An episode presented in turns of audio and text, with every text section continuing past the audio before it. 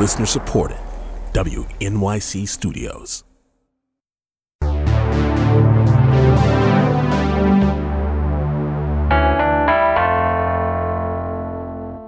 It's politics with Amy Walter on the takeaway. I called the fake news the enemy of the people, and they are. They are the enemy of the people. For the last four plus years, Donald Trump has dominated political news coverage, whether in 140 character Twitter bombs, unwieldy press conferences, or campaign events staged at the White House. His ability to be the center of the story and change the narrative both to his benefit and his detriment has been unprecedented. Part of this has been a furious and sometimes dangerous war with the quote unquote media.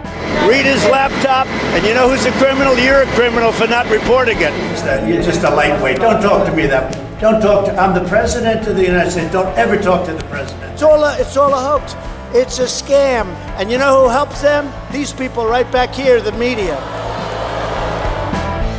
But Donald Trump's term is winding down, and soon there will be another man in the White House. Joe Biden, of course, is no stranger to this world. He's been in politics for decades and has experience with the White House press corps. And we know that the Obama administration made many questionable and debatable choices in how they handled media and individual journalists.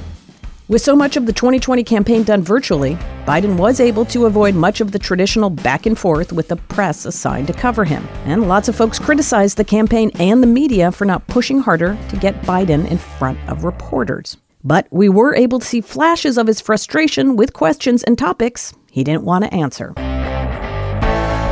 Do you think it was wrong for him to take that position? No. Knowing that it was really because but that you- company wanted access to you. Well, that's not true. You're saying things you do not know what you're talking about. No one said that. Who said that? Why, why attack Sanders? Why, why, why, why, why, why, why, Yeah, why, we're- why, You're getting nervous, man. Calm down. It's okay. A core part of Biden's campaign promise was a return to normalcy, and inherent in that is a more traditional communications team and relationship with the press. So, what does that mean for newsrooms? This week, we assembled a group of people in the news media who are thinking about just that. My name is Rick Klein. I'm the political director at ABC News. I'm Caitlin Conant, and I'm the political director at CBS News. I'm Ben Smith. I'm the media columnist for the New York Times. Rick and Caitlin were on the show back in August to talk about how their networks were preparing to cover what we knew would be an election like no other. I started out asking them to reflect on how things went. At CBS News, and I think most of the networks did this, but we invested time and resources into covering really what was going on at the state level in terms of getting to source up with secretaries of state, know what was happening, what the rules would be, and to prepare and lay the groundwork for the scenario that we did find ourselves in, which is that it was going to come down to Michigan, Wisconsin, Pennsylvania, where we weren't able to call it on election night. And because of the way that they processed and counted votes, you saw what many described as a red mirage, which appeared that Trump was leading that night because in person votes, a lot of those voters were Republican. And the mail in votes, which were from urban, more populated areas, which tended to be Democrat, it took states longer to count those. Between our campaign reporters, Major Garrett, we had covered that a lot. And I'm curious to hear what Rick says next. But I do think there were a lot of people who hadn't been following the ins and outs of this like we had, um, who are living and breathing this every day. And I think it turned out that many of them went to bed um, on Tuesday night thinking one thing, and a few days later, there was a different result. And I can't really fault them for that. What we have to do is continue to explain why that happened um, and to have information out there and have a responsibility to educate. Rick, what about you? It surprises me that it, it played out almost exactly like we thought it would. Uh, election night itself, in terms of the red mirage and the blue shift, that happened. And we said it would happen. We said it a lot on our air. I don't think anything can fully prepare an audience for actually seeing it. We actually made some changes even in, in the guts of our graphics to try to make sure that we weren't casting forward a result that was inaccurate. And we spent a lot of time on election night, hours, you know, explaining why what you're seeing in terms of the vote coming in isn't necessarily reflective of the final outcome. And then we spent days afterward explaining in detail that I have never seen before on a on television broadcasts the intricacies of what our decision desk was thinking and what the results were and weren't and what the legal processes were. And ultimately, we were talking about provisional ballots that were cast in a certain way in certain counties in Pennsylvania at a level of detail that, again, if you're watching, it, maybe it goes over people's head, but I think people are really interested in it. And you know, we we spent uh, time on our on, on election night. We had someone working demographic boards. We had someone with exit polls. We had Nate Silver and the 538 team with their analysis. We were again bringing in the, these different facets of it and explaining to people over the course of several days because it wasn't until Saturday uh, that our network and, and Caitlin's network and, and, other major news organizations projected the presidency for Joe Biden. And I'm, I'm very gratified to know that we've told every turn of that story. And frankly, that we haven't overreacted to things that the losing candidate has said and done. You know, we, we saw this week that, you know, extraordinary 46 minute Facebook posting, highly edited from the White House speech. And the president of the United States gives what he says is the most important speech of, of his career. And he does it for 46 minutes from the White House. And, you know, we covered it as as if it was another another volley in this. We didn't overreact. We didn't, you know, if you watched David Muir's show that night, you had some light touches around it, but it was basically him giving voice to things that have been disproven in court or that he tweets all the time. It really wasn't that that newsy. And I feel like from our perspective, we've found something of a balance. It's never perfect. It's always difficult in the in the hour by hour. And I'm hopeful that that can continue going forward through this process and then through whoever comes next. Joe Biden will be president on January 20th. We expect that you know, if President Trump wants to continue his political career and, and announce for 2024, he's not going to go away. He's still going to be making a lot of noise. I got a text from my mom just today, actually saying, Have you guys thought about how you're going to handle him when he's an ex president and he does these things? because you guys should really think about that. And I'm like, okay, mom, we're, we're thinking about those things. Ben, I want you to weigh in on, and, and maybe you can help Rick answer his mom's question about have they thought through this. your one of your columns, you ended by saying the question now is whether the electorate and we in the media can break our addiction to the Trump news cycle. What do you think? I mean, I so I wrote like a pretty panicky column in August, um, like about how we were totally going to screw up the election. And actually, I think people, as he said, did a really, and as Caitlin said, did a, did a pretty good job of being, um, you know, very, very, very explicit and focused on like the mechanics of voting. You know, did as good a job as you can do, and still huge chunks of the country don't care and weren't listening. So that's sort of the caveat here. I do actually think, maybe to a degree that I didn't even expect, that Trump's getting a little boring. I mean, I think it's a lot of this, you know, what is news is a gut sense of what's interesting to you and to your audience. His power is every day seeping away. And it's not as interesting when a former politician tweets crazy stuff as when somebody with enormous power tweets crazy stuff. And he's still the president of the United States. He has enormous power. But, you know, I think the sort of constant challenge in the White House was on one hand, he's saying these crazy things that are you know that are unlikely to happen and that are out of touch with reality and even with his own administration. And yet he's president of the united states. Um, and so you sort of got to wrestle with that. I think when he's not president of the united states it's going to be easier to to dismiss it. And it isn't it actually just isn't as interesting and important. I mean the important story is going to be his I would say fight for control of the Republican Party, except that he seems to totally control the Republican Party. And there is a political story that, you know, in the old days of newspapers would live on page you know, A20 about the sort of like ongoing Donald Trump consolidation of power in the Republican Party and who's going to be the RNC chair and what jobs do his kids get. But that's not that big a story. But I'm going to stick with you for a minute because this was also part of your column. And then I want Rick and Caitlin to weigh in on this too about coverage. Now, what's going to be like to cover Joe Biden? First, I would love to get, Ben, your assessment of the media coverage of Biden. I mean, we didn't see a lot of him in 2020. And we know that there were a lot of folks, including many Democrats, who thought that was a good thing that he was able to kind of, thanks in part to COVID, thanks in part to the fact that Trump took all the political oxygen, he was able to sort of hang out in the background, let the race be a referendum on Trump. We didn't hear him give gaggles, we didn't see him at a at rope lines. Do you think that that was a mistake that the press didn't push enough to see Biden enough to to get him on record to get briefings? Yeah, I mean, it's our job to push, right? Like, and I think that there definitely there were times when, I mean, again, people were also though there was a press corps camped out, you know, trying to get questions answered, and Biden was ignoring them. So there's a limit to what you can do there. And also, I mean, Trump was in fact incredibly open with the press. Like he gave long rambling press conferences right. and answered questions that got shouted at him and reacted constantly on Twitter and you know often spoke to his favored Fox News people but also his administration just leaked like a sieve, and it, which is great, right? And kind of accustomed us to a level of transparency that I'm sure Biden is going to try to walk back. But it's also just true that Trump is this extraordinary phenomenon and story, and was a bigger story. Biden was was a conventional Democrat running with basically conventional Democratic policies, and it is important to figure out where he stands on police reform.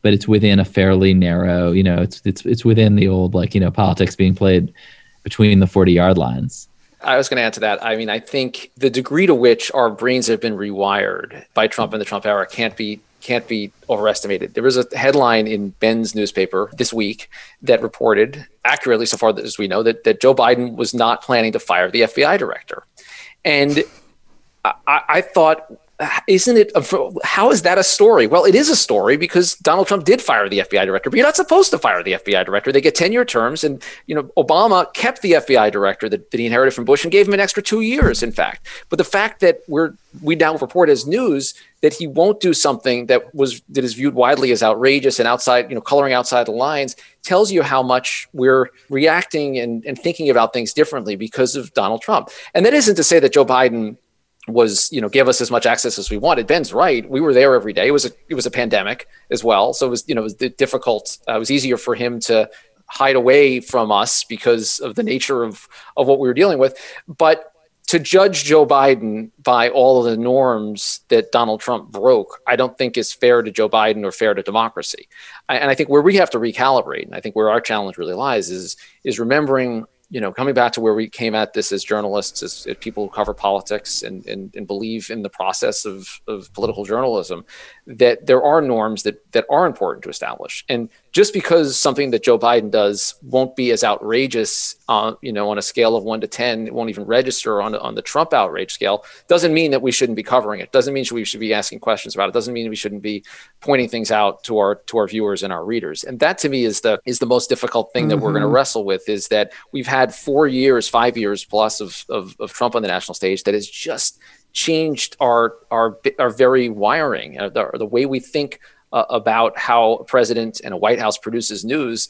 Now we're going to go back to something that you know is going to be far more traditional, but we've got to remember what things were like before Trump. That's a great question. Yeah, and Caitlin, I do want you to weigh in on that, especially as you pointed out. You have these embeds, right? Um, both uh, the networks have embeds. M- maybe this was their first campaign.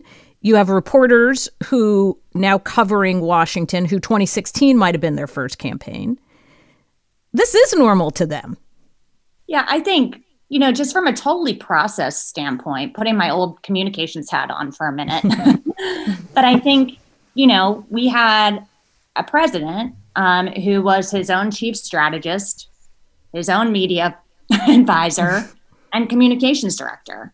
And that is going to change. And we're already seeing it with traditional rollouts um, from President elect Biden. And they are giving certain outlets scoops and they're floating trial balloons um, to put people's names out there for cabinet positions to see, to test the waters on how they're received. Whereas for the past four years, we've all been living on Twitter to see if the president's going to fire someone or what he's going to say that day. And he was making his own news. So I think just from a news gathering and consumption standpoint, things are going to be very different for us and for the public. And I think just as candidates and lawmakers need to have know who they are, have a message, know their audience, I think we need to know who our audience is because we're going to have to say, okay, if we want to break news and be in a spot to roll something out, what do we have to like, mm what can we provide that other, others can't? And what do we want to invest in? Because I think a lot of the issues, what, what I expect is news organizations are probably going to beef up their Hill teams and policy teams um, because a lot of news is going to be breaking at an agency level and what negotiations are happening between the White House and the Senate. And you know, so far, I think the transition team seems pretty disciplined and it's a traditional communications operation. To the extent that there's squeaky wheels who are leaking news, it's probably going to be coming from elsewhere. And so I think those are all new things when we've been dealing with, you know, really the principal being the deliverer of all news and making his own decisions every step of the way. And I think that's just going to be something that was normal before and we're going to see, you know, get accustomed to again. Yeah, that's a really good point. This idea that you no longer have to have 16 people on rotation at the White House and instead redeploy those people. I mean, is that what you're already starting to do is to say we don't we don't need this level of we're not going to need this level of coverage at the White House? We're just starting to at least at CBS, you know, thinking about what happens to all campaign reporters beyond right. um, having discussions about where to, you know, what to do with them next. And I think policy and agencies and the Hill, um, you know, given what they've done, putting them on some of those beats that we haven't had as covered would make a lot of sense. Ben, do you think that interest now in politics it goes back to being boring once again and it's just dorks like us who love covering politics that stay in it but that this idea that politics can dominate our lives in the way it has for the last 4 years regular people being engaged in it is that is that era over now? Well, I think two, there are two things. One is I do think that people have been, you know, feel that politics in the United States can go really off the rails, can really change. That this this the realm of possibility and imagination is much wider than they thought, and it can either be really inspiring if, if you support Trump or really scary if you don't. And I don't think that feeling's going to go away. I think the idea that you know politics is like this sport that you can watch for fun but doesn't really have an impact on your life is something that people no longer feel and that are and when you try to ex- talk about politics that way i think a lot of our audience are kind of disgusted by it actually the sort of horse race stuff.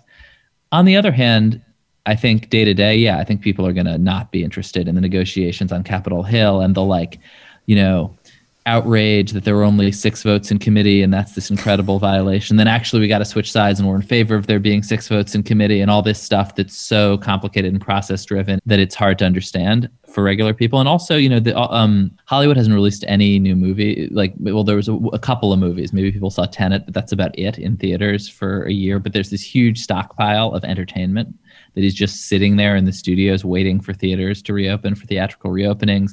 Production on on entertainment TV stopped for months in the spring. It is back up and running. I mean, I just think there's going to be a lot better content coming out next year than politics, and people are going to have a lot to tune into.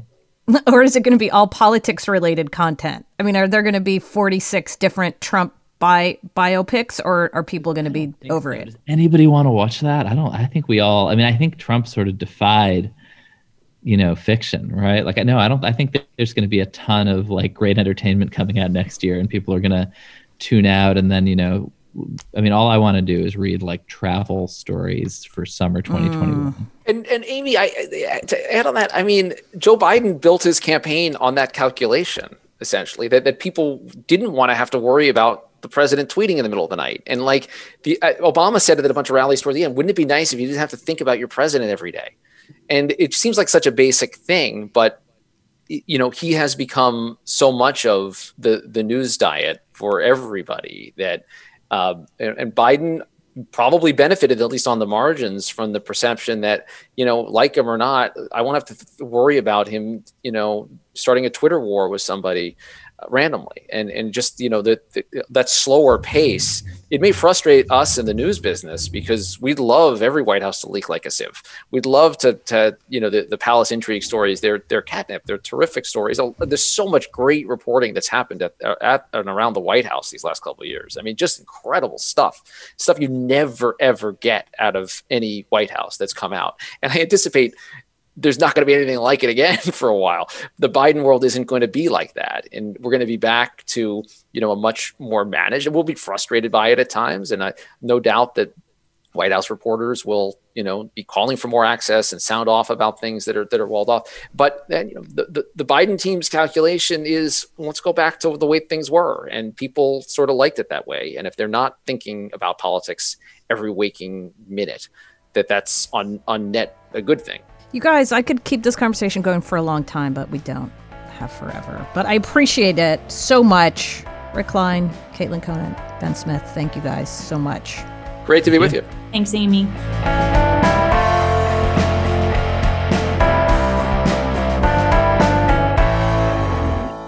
After dominating news coverage for the last four years, It's sometimes hard to remember what life was like before Donald Trump entered the White House. The constant chaos and drama was both a frustration and a boon for the media industrial complex. Lots of political reporters, traditionally the behind the scenes types, are now household names thanks to their ubiquitous presence on cable TV. Subscriptions to many big national newspapers skyrocketed. The voracious appetite for all things Trump launched websites and podcasts and YouTube channels. But with Trump gone, what will fill this vacuum? Let's hope that news organizations use all this talent they've amassed to really dig into and explain the critical challenges that face this country. We're still in the middle of a pandemic. The latest jobs reports show a slowing in the economic recovery. Americans are hopeful about the prospect of a vaccine in the near future, but access to it is going to be a major concern and issue. On January 20th, a new person will enter the White House. And this provides a new opportunity for news organizations to break their addiction to personality and palace intrigue and to focus instead on how Washington is or isn't working on the very real problems that are sitting right in front of us.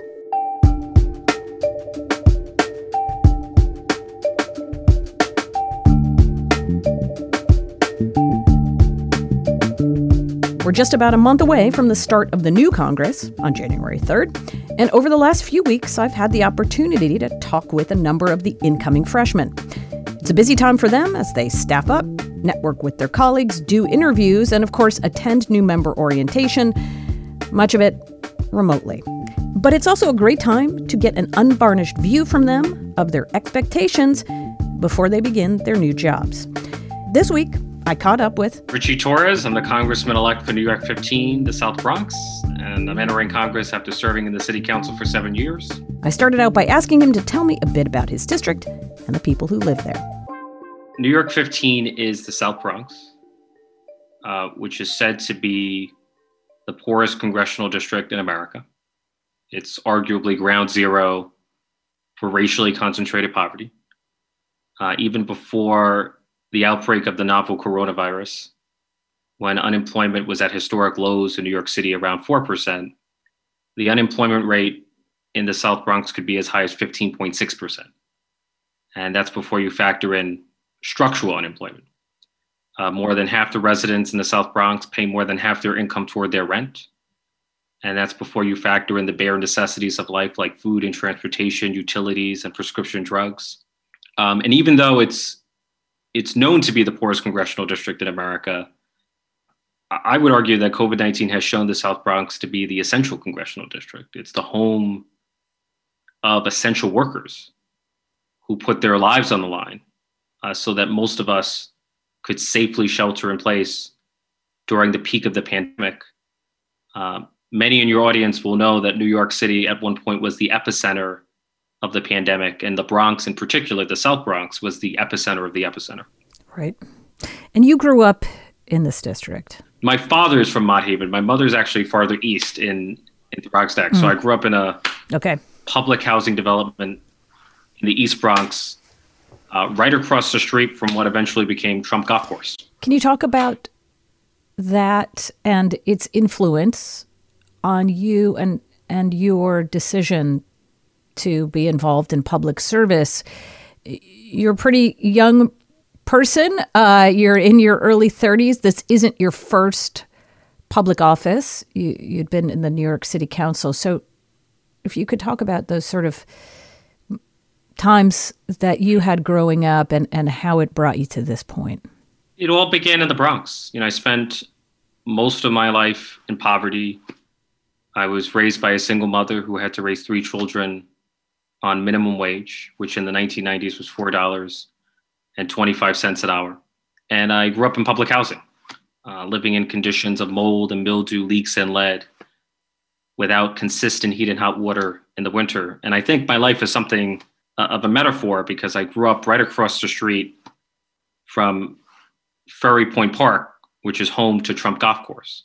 And as I saw the conditions in my own home get worse every day, the government had invested more than $100 billion in a golf course ultimately named after Donald Trump. And I remember wondering to myself at the time, what does it say about our society that we're willing to invest more money in a golf course than in the homes of low income black and brown Americans. And so that experience of inequality in the shadow of Trump Golf Course uh, is what inspired me first to become a housing organizer. And then eventually I took the leap of faith and I ran for public office. Talk about your decision to be as open as you are, not just your struggle with opioid addiction, as you pointed out, trying to reconcile your sexual identity, but sharing that. I mean, you when you decide to go public office, obviously you become a public figure, but there of yourself you don't have to share. And you chose to do that. Why? You know, I suspect that I've been shaped by the experience of, of coming out. I feel like the process of coming out as an LGBTQ person, the integrity it demands from you, teaches you an ethic of radical authenticity. Right? It teaches you how to be honest and open about who you are. And so that's an ethic that I've applied to every aspect of my life, both political and personal. And I feel like as a public figure, I want to inspire hope.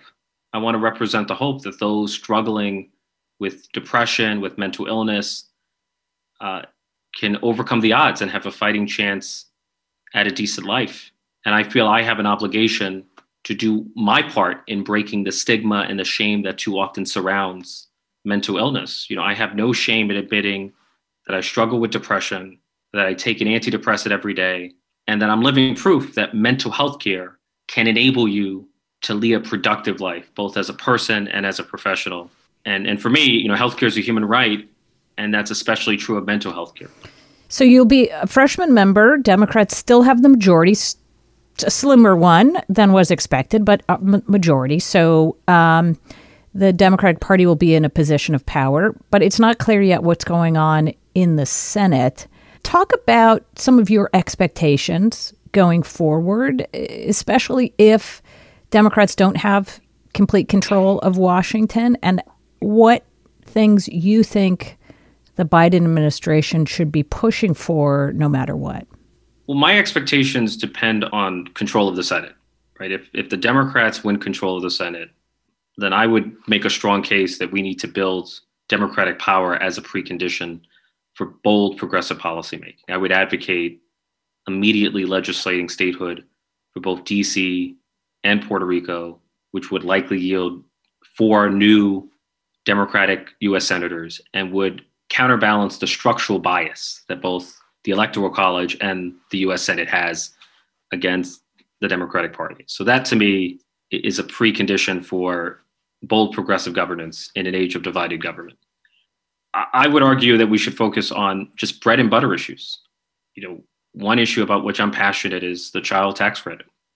The structure of the child tax credit is so regressive at the moment that it excludes a third of American families, the poorest families. And the regressivity of the child tax credit is most egregious in the South Bronx, where two thirds of families are excluded from the full benefit. And so, if we were to extend the child tax credit to the poorest families in America, we would cut child poverty by 40%. This seems like one of those issues, though, that whether Democrats are in charge of all of Washington, in other words, whether they have majority in the Senate or not, this seems like something that could get bipartisan support, does it not? Potentially. I mean, you know, one can never underestimate the obstructionism of the Republican Party under Mitch McConnell, but there could conceivably be a bipartisan consensus for the child tax credit because it's a tool for strengthening American families. What do you think of the picks that the president elect has put forward thus far in general, but also since we're on the issue of the economy, specifically on his picks for Treasury Secretary and other economic advisors? I am supportive of President elect Biden's administration picks. I, I, there's a clearly a recognition on their part that the priority has to be to stimulate the economy in a time of depression level unemployment. Uh, the, the, the main priority has to be to put people back to work and to put pocket money in the pockets of working families and working people and to ensure that our state and local governments have economic relief. You know, I'm from New York and we've never had a moment in the history of our state where the state government and the local government and the public transit system were all caught in an ever deepening fiscal crisis. Like without an infusion of federal funding, America's largest city, New York City, is in danger of becoming a shadow of its former self. So I have full confidence that the Biden administration, the future Biden administration, recognizes the need to support our families, our small businesses, and our state and local governments, as well as our public transit systems.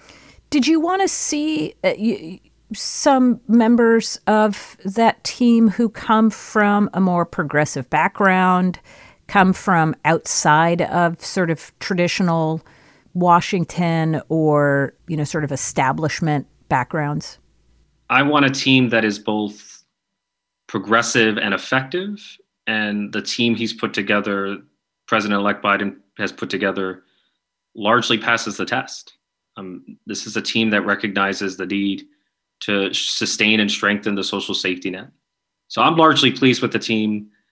And look, there, there's a mass mobilization in America in favor of a progressive agenda. There's no doubt in my mind that the Biden administration is going to be responsive to that movement.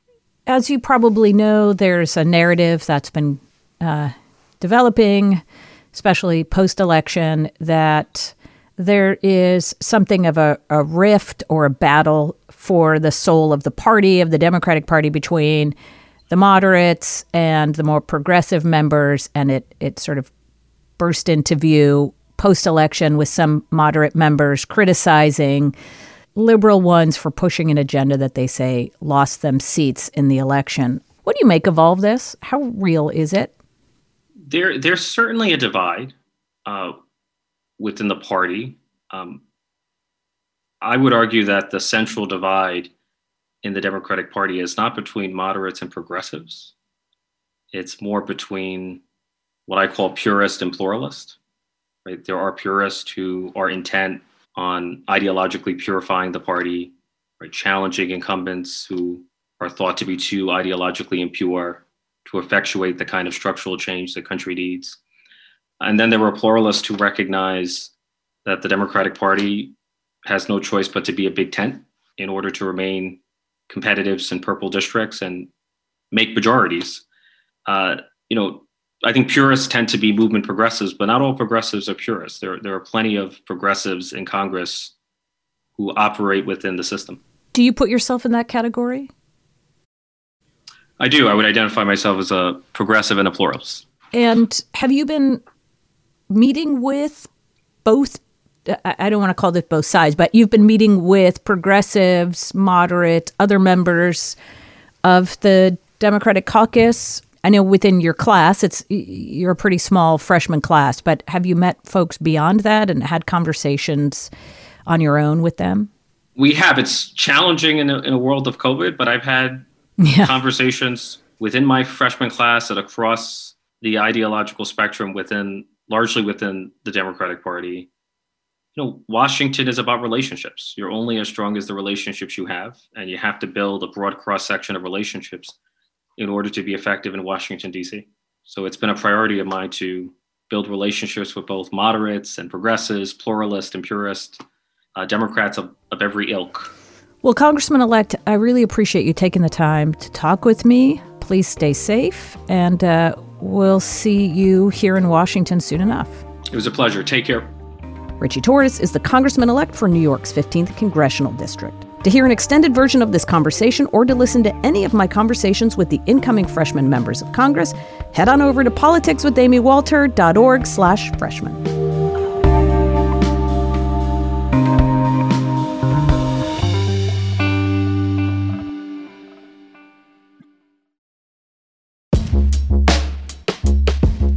Georgia has been a focal point in the political world since the state turned blue in November for the first time in almost 30 years. On January 5th, Georgia will hold two runoff elections that will determine which party controls the U.S. Senate. Democrats need to win both of them to take the majority. Republican Senators Kelly Loeffler and David Perdue are running against Democrats Jon Ossoff and Reverend Raphael Warnock. Gradual demographic change, especially in the metro areas around Savannah and Atlanta, have pushed this one time Republican stronghold into swing state territory.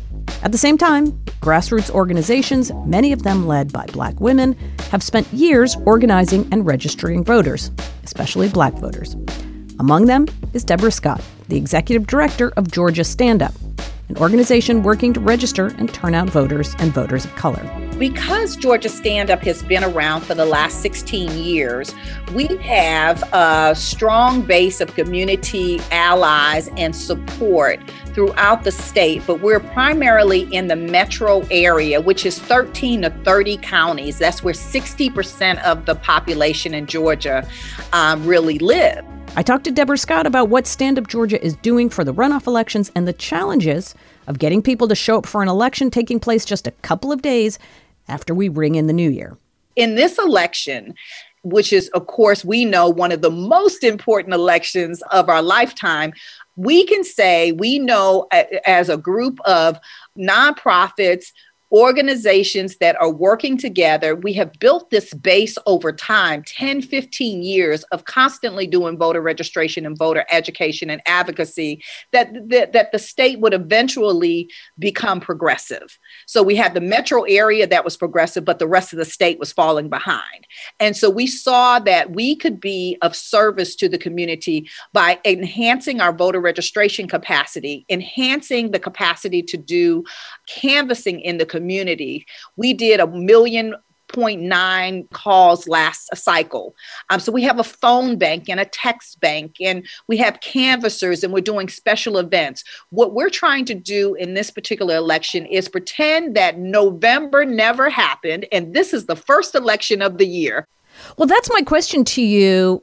Maybe it's a two part. One, how much of this is still registering folks who maybe even after all the work that you all have done, did not register in time for the 2020 November election? And how much of this is making sure people who did turn out and who voted and who registered in time for the November election come out again right after New Year's to vote in a special election, two special elections? Well, first of all, there are 23,000 young people that were not old enough to vote in November that are now eligible for this upcoming election.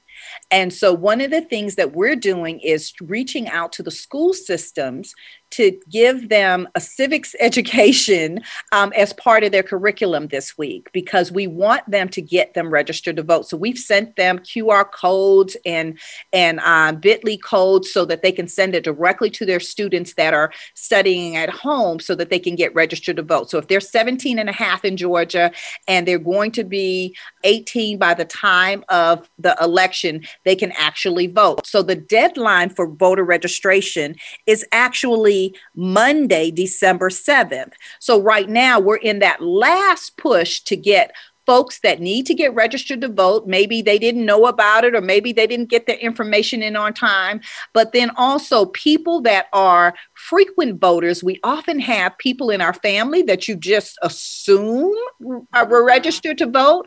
And so we're going back to our voters and saying, okay, Mrs. Jackson, thank you so much for voting look what you did. This is a historic election. So, can you give me a list of the five people in your family that aren't registered to vote? We don't even ask her, are there five people, right? We're asking her, we know there are five people in your family that need to vote. And they, oh, yeah, my cousin needs to. And so we get them engaged in this process and we challenge her to go back to her family and say, this is important and we need to register to vote. We focus a lot on Black women because because that's the base of our operation here. Because uh, many of the community campaigns we work on are quite frankly led by women. So black and brown women are really doing their thing here in Georgia. And, you know, forget about this last November election. That is done. This is a new election, and you have an opportunity not just to make history, because that doesn't appeal to somebody when you're talking to them at their door you want to talk to them about their pain points. What's going on in their neighborhood? Is the street light working? Is there a pothole in the middle of your street? Are your neighborhoods organizing? Did you know this development project is coming? We're talking to them about what is their family's point of pain and how the electoral process can actually help to solve that. And we kind of move into, well, okay, so the unemployment rate is high. And then that might lead into a conversation. Yeah, I have two people in my family that are not um, working. Okay, were you were you able to get unemployment? Oh, the line was so long and we couldn't, we didn't get it. So we we what we try to do is to get them connected to some of the issues and the problems that they have are really policy issues. I know you all are a nonpartisan organization. You're just encouraging people uh, to go and vote. And yet, we also know that the president and many Republicans in the state are suggesting that this election in Georgia was fraudulent, that the Secretary of State and the, the voting machines were rigged. Um, is that impacting, do you think, people's trust in this process and their desire to actually go out and cast a ballot? So, in our communities that we work with are mostly black and brown. They are used, in particularly in Georgia, they are used to voter suppression tactics. And so, part of what we try to teach them is don't worry about the noise of the politics of all of this you still have a responsibility. I think that they they are voter fatigue based on the ads that they see. They're so negative and the news that is happening every day that people are, are like, I don't want to hear it anymore.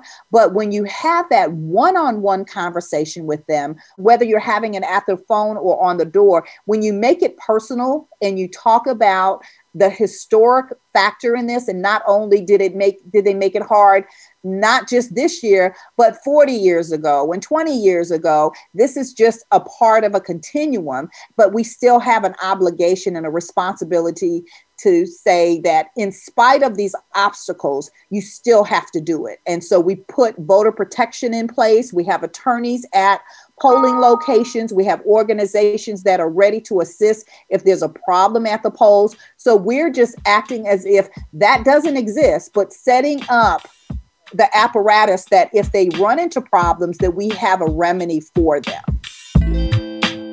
Deborah Scott is executive director of Georgia Stand Up. If you are a Georgia voter, December 7th is the voter registration deadline. Early voting begins on December 14th, and the runoff elections will take place on January 5th.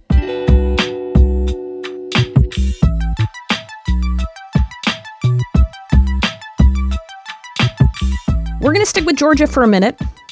In assessing how this once Republican stronghold has become a swing state, most of the attention has been on the influence of the state's black voters and white suburban voters. That makes sense given their sizable share of the population. However, the fastest growing group of voters in the state are Asian American and Pacific Islanders, AAPI for short. While they make up a significantly smaller share of the vote, their influence has been felt at the congressional and statewide level. According to an early analysis of the November elections by a Democratic firm, voter participation by Asian American and Pacific Islanders in Georgia was up 91% from 2016. I spoke with Amy B. Wang, a national politics reporter for The Washington Post, who has been covering the role AAPI voters played in 2020 and could play in the special elections in January. Asian American Pacific Islanders are the fastest growing demographic in Georgia. But uh, the percentage of eligible voters in the state is um, only about 4%, or I think 240,000 or so, mm. which on paper doesn't seem like a lot, maybe, especially when you look at the um, number of Black voters and Latino voters. But they historically had had some of the lowest turnout. And this year, I think um, one Democratic firm said that they had like a 91% increase in turnout. Mm. And so that, that's more than enough to swing a close race. I, exit polls were showing that they had preferred Biden to Trump by like a two to one margin. And so when you've got a presidential race that's decided by, you know, 12,000 votes or something, that um, that's more than enough to, to make up the margin of victory. And we're hearing it too. It's so much talk about the suburbs and what's changing around the suburbs of Atlanta, and it and it seems as if that's where so much of this growth in the AAPI um, community has been. Is is that what you had picked up too in your reporting? Oh yeah, absolutely. Um, groups have been out there organizing and trying to get Asian voters engaged for years and years, and even before this election year, before the presidential race, you could see some of those changes happening, especially in Gwinnett County in the local races. Um, Gwinnett County includes a lot of the Atlanta suburbs, I think north uh, mm-hmm. northeast of Atlanta, and it's about 12% um, AAPI population there. But I think the county commission there started out in 2016 as an all white, all Republican board. And over the years, because of the work on the ground, that eventually flipped to an um, all minority, uh, all Democrat board this year. And, and you also saw it in the 7th congressional district, which includes Gwinnett. Um, and I believe that's also about 12% Asian. But that was the only seat in the country that Democrats flipped this year, um, aside from two in North Carolina that were redistricted. But Carolyn Bourdeaux won that seat by fewer than 9,000 votes.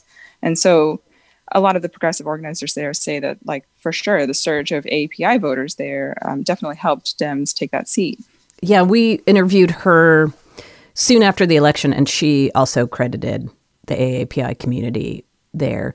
So, talk to us about who's doing this this organizing and the kinds of issues that um, they are talking about as they are in the AAPI community. A lot of these have been grassroots groups. Um, they there are so many, almost too many to name right here, but they have been, I think, for at least a decade on the ground, trying to trying to give Asian Americans and Pacific Islanders a bigger voice, just like the New Georgia Project or Fair Fight Action, Stacey Abrams' effort to to register new voters and new voters of color, especially, you you just had the the long, almost unglamorous, uh, years long work of door knocking, tabling outside supermarkets, this sort of thing. Um, really having conversations with people and trying to explain to them that it's important to um, to to be active politically, and part of that is as simple as casting your vote. The organizers I spoke to said, you know, this has been years and years and years in the making um, of us just being out there trying to get people engaged. And this year we had record turnout across the nation. Um, it's a little bit difficult to pinpoint exactly why there was such a surge. You know, some of it has been President Trump's rhetoric against Muslims, against um, some in the Asian community. You know, he's referred to the coronavirus as uh, the Chinese flu, and that has been shown to increase incidence of hate and discrimination against AAPI populations, regardless of whether they're Chinese. And uh, some organizers said, you know, we could tell people, some people were excited, um, were excited to visibly volunteer because of Kamala Harris's presence in mm. the race as the first um, Black and Asian American woman vice presidential candidate and now vice president elect. But those types of things are, are, a little hard to gauge, but by and large, it's definitely been these groups on the ground, registering voters, organizing them, talking to them for years and years. And as one said, this was just the year that everything sort of came together to be enough to flip what has traditionally been a really red state. Right. And that's the really interesting point now, which is we're looking to a sp- two special elections on January 5th. And no longer is Donald Trump the president. Um, it's we know that Kamala Harris will be the vice president. So, do you think there is the same incentive for these voters to come out, show up, you know, uh, just a few days a- after the new year? Well, the organizers I talked to are certainly hoping so. I how are they? How are they motivating them? Yeah. How? What are they saying? Yeah. What's the message to say? Okay, well, I know you. we got the outcome we wanted on November 3rd, but here's why you need to show up in January. Well, I mean, it's a lot of it is the same message they would tell non API voters, which is that without control of the Senate, um, it almost maybe doesn't matter that Joe Biden is president. You really need uh, you need a Democratic majority Senate to enact some of the policies and suggested changes that the new administration wants to make. And so that is really going to be the test for them a lot of folks I talked to said that the challenge actually for them will not necessarily be that there's not a presidential race, but for engaging these new voters, um, a lot of whom maybe didn't want to talk about, you know, highly charged politics. What got them in, engaged was like local races, school mm. board races, um, public utility commission races, you know, things where they could say, uh, look, this is go- going to be what who decides whether it's safe enough for your kids to go back to school or your you know um, your bills and that sort of thing and so they said without those down ballot races that's going to be a, a, test for them to go out mm. and kind of get into the uh, the muddy waters of just really like U.S. Senate politics um, to turn out voters for on January 5th. Amy B. Wang, thank you for coming on and talking with me about this. I really appreciate it. Okay, thank you, Amy. Amy B. Wang is a national politics reporter for The Washington Post.